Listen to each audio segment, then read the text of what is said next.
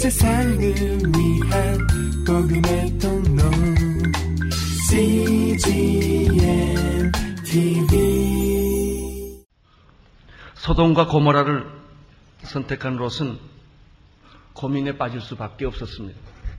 갈등할 수밖에 없었습니다. 왜냐하면 그는 하나님의 사람이었기 때문에 그렇습니다. 하나님의 사람이 세상에 가서 살면 갈등하고 고민합니다. 하나님의 택한 백성이 죄악 속에 살면 절망을 하고 갈등을 하게 됩니다. 롯이 그랬습니다.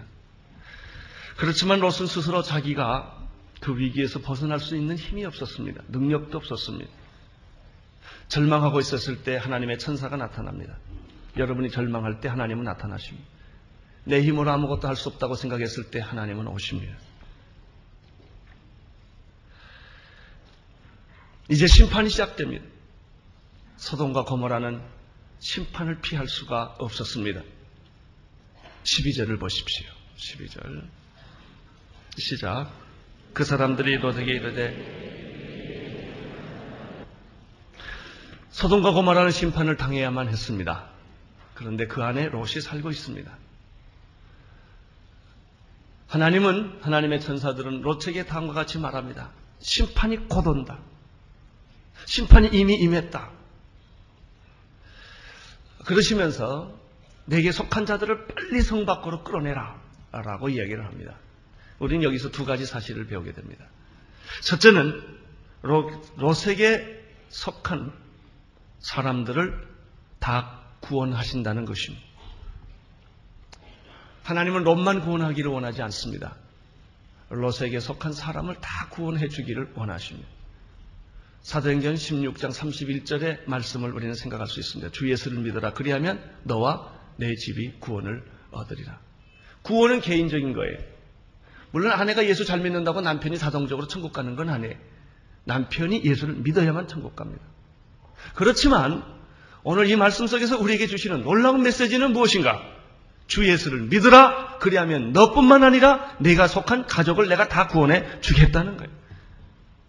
롬만 구원해 주지 않고 하나님의 천사는 기회를 주요. 내게 속한 가족들을 다 끌어내라 하는 거예요. 여러분 예수 믿지 않는 집에 시집간 한 여자가 있습니다. 그 집에 가서 그는 제사를 드려야 됐고 부모님이 시부모가 믿는 종교를 따라야 됐기 때문에 교회를 갈 수가 없습니다. 절망을 합니다. 10년, 20년, 30년. 그러나 염려하지 마십시오. 주 예수를 믿어라. 그리하면 너와 내 집이 구원을 얻으리라. 제가 최근에 지난주에 큰 가족 어떤 가족 모임에 가서 전도한 일이 있습니다. 예수 믿는 사람이 거의 없어요.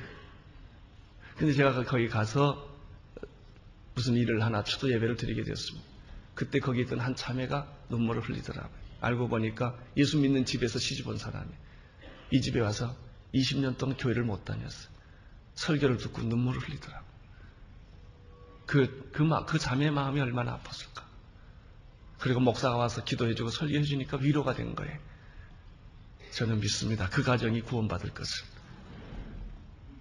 10년, 20년, 30년 기다린다 할지라도 주 예수를 믿으라. 그러면 너와 내가 속한 가족들을 다 구원해 줄 것이다.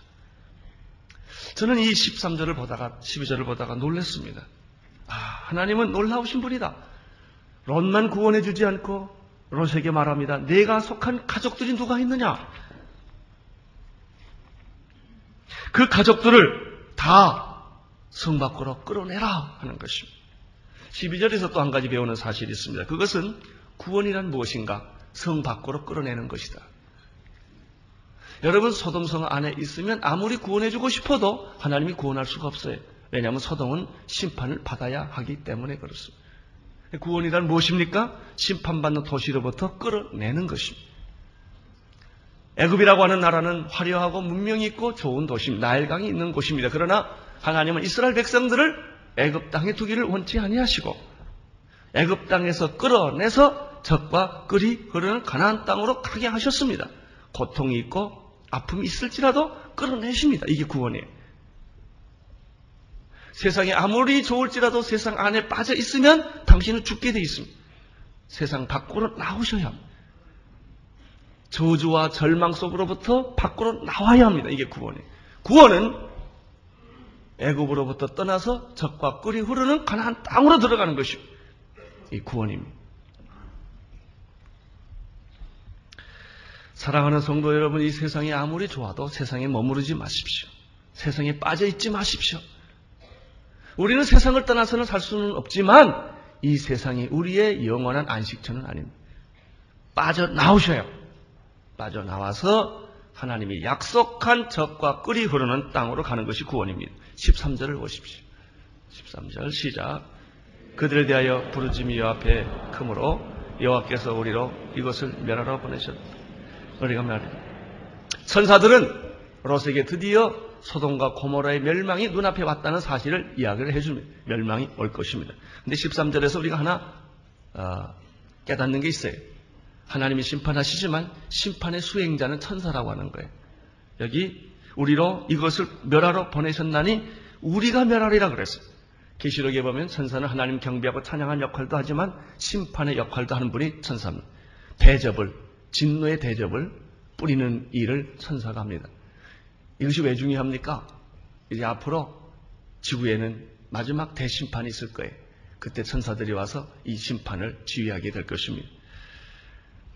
이런 소식을 들은 롯은 당황하기 시작했습니다. 왜 당황할까요? 준비가 없는 사람은 당황합니다. 하나님을 믿어도 신앙생활을 안 해오신 분들은 위기에 부딪히면 당황합니다. 하나님 안 믿는 거 아니에요. 믿어도 당황합니다. 롯은 자기 마음대로 살았어요. 하나님 택한 사람이고 하나님이 보호하는 사람이지만 그는 소돔에 가서 산 사람이에요. 물질 중심으로 산 사람이에요. 자기 마음대로 산 사람이에요. 그는 준비가 안 돼 있는 사람이에요. 그래서 위기가 오고 심판이 온다는 소식을 들을 때 롯은 어쩔 줄 몰랐어요. 자, 14절을 보십시오. 14절 읽어주십시오. 시작.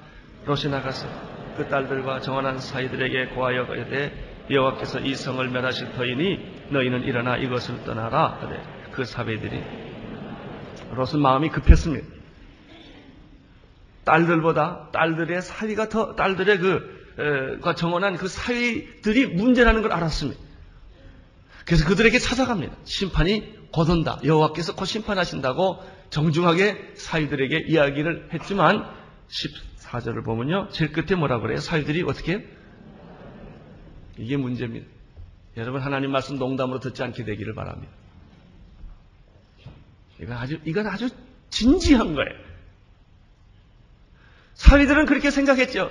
아니 이렇게 좋은 날 뭐가 문제가 되어서 그렇게 그렇게 서두시고 당황하시고 그렇게 그렇게 하십니까? 심판이요? 안 와요 그런 거 그런 거 없어요. 그렇게 말하던 사람이 있죠. 노아 시대 사람들이 시집가고 장가가요.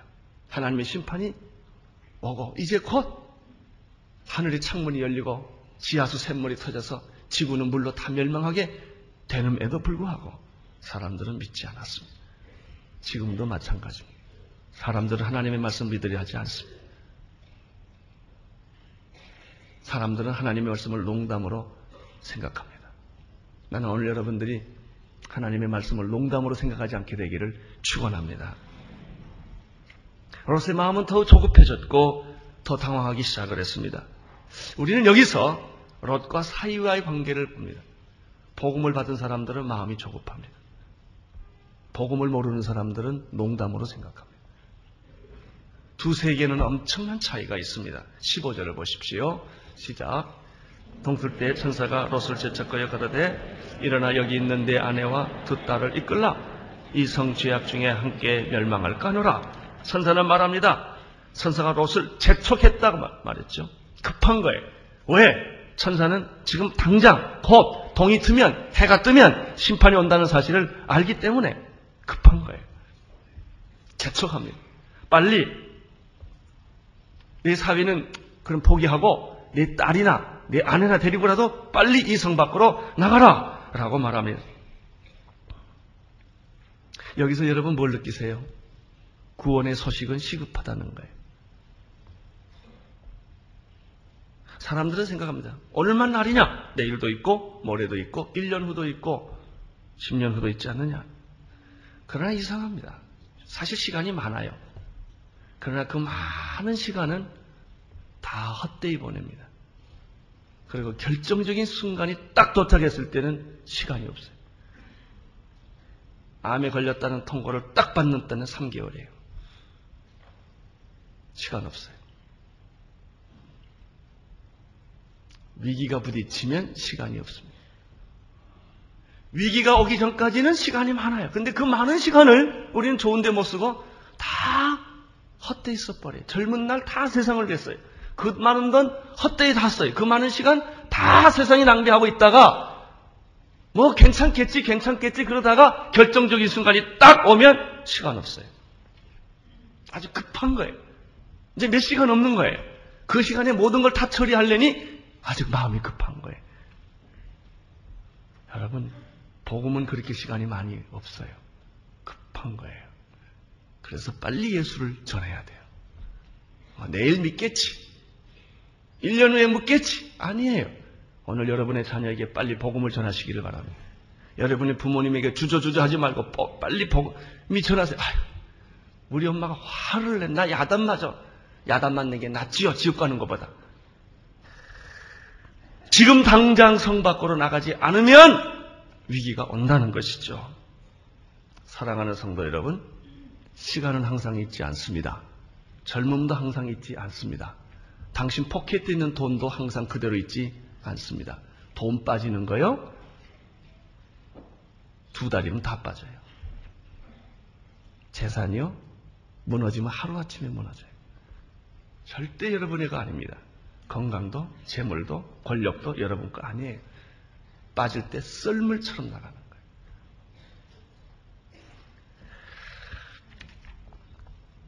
거예요. 그런데 천사가 급해서 빨리 나가라 라고 다 이야기를 해 주었건만 16절을 보면 롯이 이상한 행동을 합니다.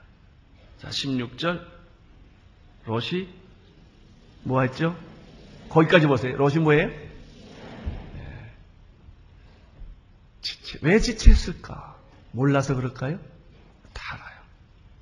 머뭇머뭇거리는 우리의 문제는 머뭇머뭇거리는. 하나님 모르는 거 아니세요? 교회 안 나오는 거 아니에요. 다 알아요. 그러면서도 자꾸 머뭇머뭇거려요. 왜 머뭇머뭇거리세요? 미련이 있어서 그래요. 아마 롯 같으면 그저께 부동산 하나 사놨는지 모르겠어요. 한 달 전에 집 준공했을지 모르죠. 이걸 다 놓고 어떻게 가냐 이거예요.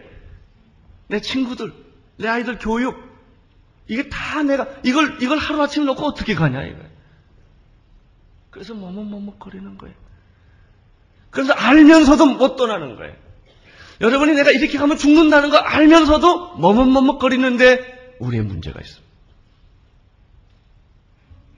롯은 머뭇거리기 시작했습니다. 주저하기 시작을 했습니다. 떠나긴 떠나야 되는 술을 끊긴 끊어야 되겠는데 저 사람하고 안 만나야 되겠는데 자꾸 만나는 거예요. 그러면 죽습니다. 길은 하나밖에 없어요. 죽는 거예요. 무슨 수를 써도 끊어야 돼. 떠나야 돼요. 그래야만 삽니다. 롯이 지치하기 때문에 그 다음 보세요. 16절. 그 천사들이 어떻게 합니까? 롯의 손과 그 아내의 손과 두 딸의 손을 잡아 어떻게 해요? 강제로 끌고 밖으로? 그러니까 우리는 이렇게 손을 딱 잡혔어요. 안 가려고. 그냥 천사들이 확 쳐가는 거예요. 안 가니까 뒤에서 막 미는 거예요. 이렇게. 빨리 나가라. 왜 그럴까요? 사랑 때문에. 사랑 때문에. 있으면 죽으니까. 안 가려고 아우성을 쳐도 날 뭐 침뱉고 욕하고 뭐 별소리를 다 해도 미국 하는 거예요. 왜요? 사랑 때문에.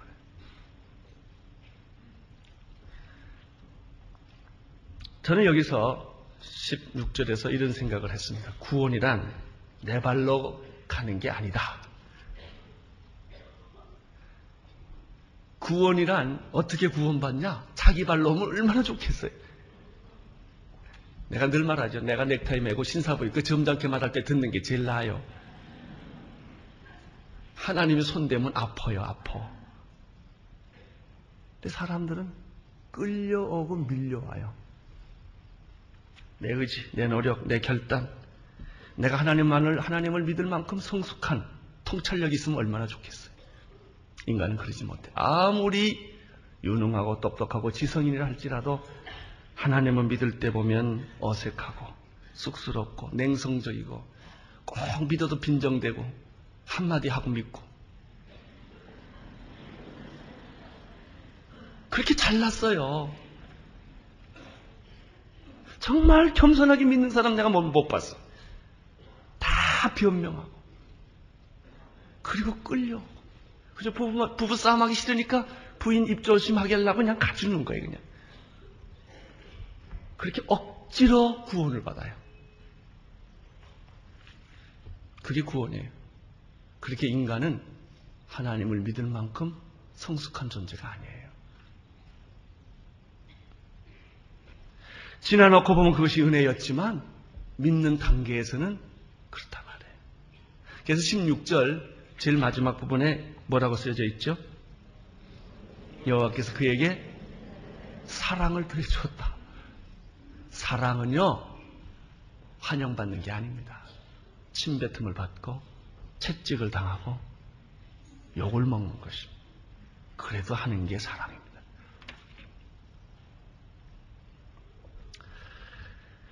하나님의 구원은 조건이 없고 하나님의 은혜는 해석할 수가 없습니다. 일단 롯, 롯의 아내, 롯의 딸 데리고 손을 붙잡고 강제로 끌고 성 밖으로 나왔어요. 그 다음에 17절에 보면은 천사가 계속 뭐라고 말하는지 잘 들어보십시오.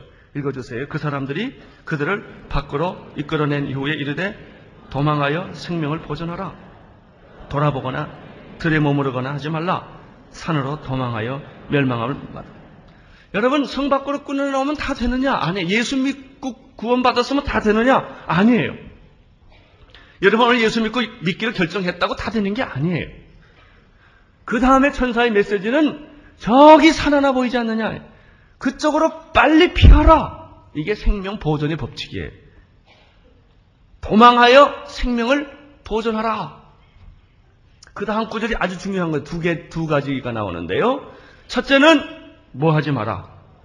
뒤돌아보지 마라. 두 번째는 뭐예요? 머뭇거리지 말라. 이거예요. 구원이란 예수 믿고 교회 나온 것으로 끝나지 않아요. 당신이 예수 믿고 구원받으면 끊임없이 과거가 여러분을 다시 끌어들여요. 미련 때문에. 과거에 살았던 그 습관 때문에. 그래서 구원의 삶이라고 하는 것은 뭐냐? 뒤돌아보지 않겠네요. 뒤돌아볼 수 없어요. 과거로 돌아가지 마세요. 과거는 끊어버렸어요. 단절해버렸어요. 과거로 돌아가면 죽습니다. 뒤돌아보지 말 것. 두 번째 또 하나 있어요. 머뭇거리지 말 것. 거기서 시간 끌지 말라는 거예요. keep going. 계속 가라는 거예요. 힘들고 어려워도 비록 서성과 고모라가 유황불로 심판받는 그 무서운 소리가 폭풍 소리가 들어도 보지 말고 계속 앞을 가라. 참된 신앙생활은 뒤돌아보지 말고 엿보지 말고 예수님 푯대신 예수님만 바라보고 그냥 가는 거예요. 귀가 근질근질하고 누가 뒤에서 나를 잡는 것 같아도 뒤돌아보지 말고 또 뭐 하지 말라? 머뭇거리지 말라. 생명 보존의 법칙은 저는 자전거 법칙이라고 그래요. 자전거를 일단 타면 자전거는 뒤로 가는 법이 없어요. 절대 뒤로 못 갑니다. 자전거의 운명은 앞으로 가게 돼 있어요. 자전거의 운명은 서 있으면 넘어져요. 페달을 계속 밟아야 돼요. 이것이 신앙생활이에요. 첫째, 뒤돌아보지 말 것. 과거로 돌아가지 마십시오. 두 번째, 당신이 살고 있는 데가 아무리 좋아도 거기서 머뭇거리지 마십시오. 그리고 계속 전진하십시오. 계속 전진하십시오. 18절, 19절을 읽으십시오. 시작.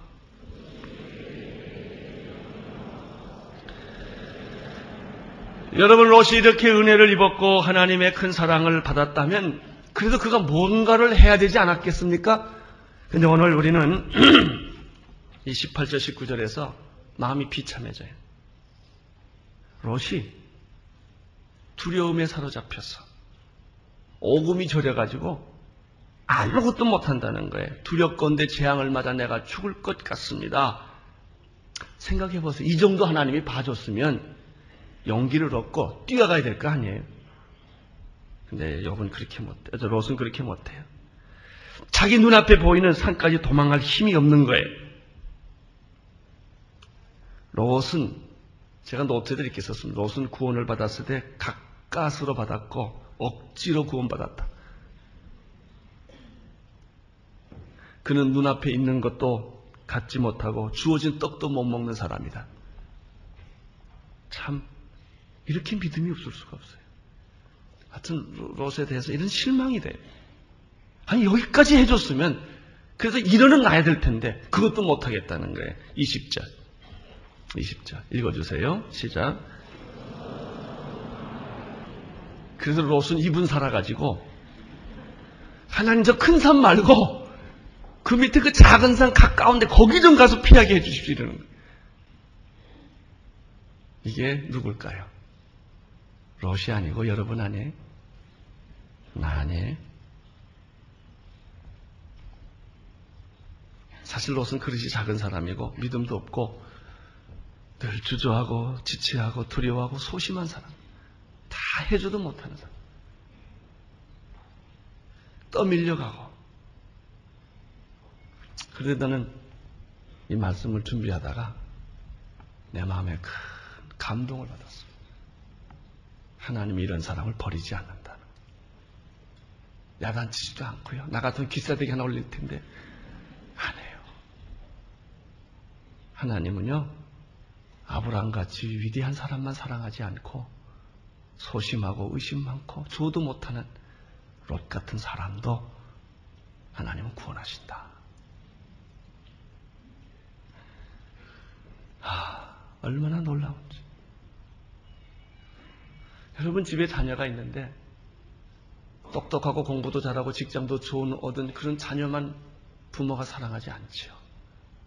전 여러 가지 이유로 공부도 못했고 핸디캡이 됐고 제대로 사랑꾸시 못하는 아이가 있으면 어떡합니까? 부모는 기회를 위해서요 통장 따로 만들어요. 자기 혼자 못 사니까. 그 더 사랑해요. 아니 어쩌면 잘난 큰아들보다 더 마음을 써요. 그리고 보호해주고 누가 뭐라 그러면 방어해주고 그분이 하나님이세요. 그래서 우리가 이만큼 예수 믿고 여기까지 온 거예요. 하나님은 약자를 도우신다. 믿음 없는 사람을 하나님은 축복해 주신다. 21절, 22절을 보십시오. 시작. 내가 이래도 내 소원을 다 들어줬는데 괜찮아. 큰 산에 못 가면 작은 산에도 가. 그게 내가 네가 가는 성은 내가 멸하지 않을 거야. 속히 도망해. 내가 거기 이르기까지는 내가 심판의 법은 안 물릴 거야. 사랑이란 무엇입니까? 사랑할 만한 가치가 없는 사람을 거예요. 내가 그 사람 도와줘봤자 별 볼 일 없어요. 그래서 그 사람을 사랑하는 것이죠. 그것이 십자가의 사랑입니다. 그것이 예수님의 사랑입니다. 우리는 구원받을 만한 가치가 있는 사람도 아니고 그렇게 잘난 사람도 아니요. 그리고 다 해줘도 못하는 사람. 그래서 하나님은 날 버리지 않으세요. 심판의 버튼을 누르지 않으세요. 내가 소알이라는 성, 작은 성에 도망가서 피신할 때까지 하나님은 기다려 주시겠다는 것이 오늘 메시지입니다. 사랑하는 성도 여러분, 오늘 설교를 듣고 예배를 마치고 여러분은 어디로 가시겠습니까? 사랑할 만한 가치가 없는 사람을 찾아가십시오. 여러분이 무관심해도 괜찮고 포기해도 괜찮을 사람. 여러분이 아무리 사랑을 해줘도 그 사람이 나한테 사랑을 갚을 능력이 없는 그런 사람들. 그런 사람들을 돌보십시오. 그 사람 곁에 가 계십시오. 거기는 예수님이 계십니다. 기도하겠습니다. 예수님은 우리를 사랑해 주실 때 십자가에서 우리를 사랑해 주셨고 가치 없는 창녀나 귀신 들린 자들이나 병 고칠 수 없는 영원한 불구에 있는 사람들 이런 사람들을 주님은 사랑해 주셨습니다. 그들을 버리지 않았습니다. 우리를 버리지 않으셨습니다. 우리를 억지로라도 끌어서 구원시켜 주셨습니다. 교회까지 오게 해 주셨습니다. 주님, 오늘 이 사랑을 우리가 깨닫는 그런 아침이 되게 하시고, 내 주변에 스스로 혼자 설 수 없는 사람들, 스스로 세상을 살아갈 능력이 없는 사람들, 그분들을 돌볼 수 있도록 우리의 마음을 축복해 주옵소서. 예수님 이름으로